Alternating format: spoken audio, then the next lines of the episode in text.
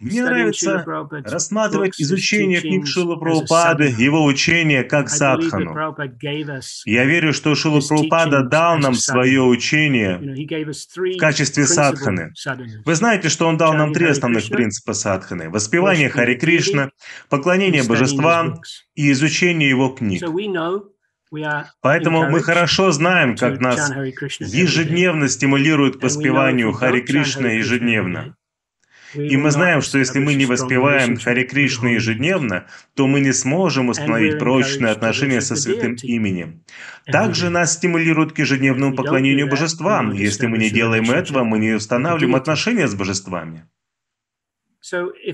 Поэтому, если мы не будем изучать учение Шилы Прабхупады на регулярной основе, то будет очень трудно установить с ним отношения. Вы знаете, отношения будут периодически появляться и пропадать, но регулярность принесет свои результаты, трансформационные результаты.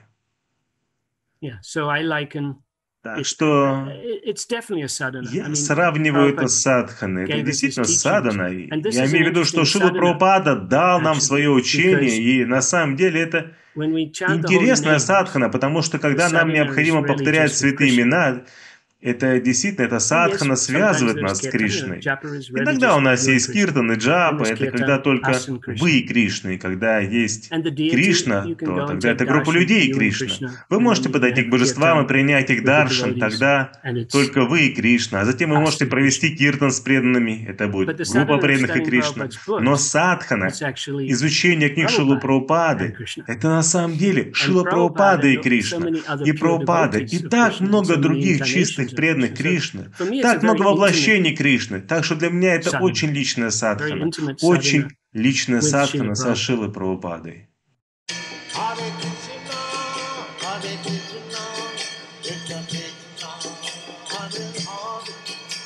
Hare Rama, Hare Rama, Rama Rama,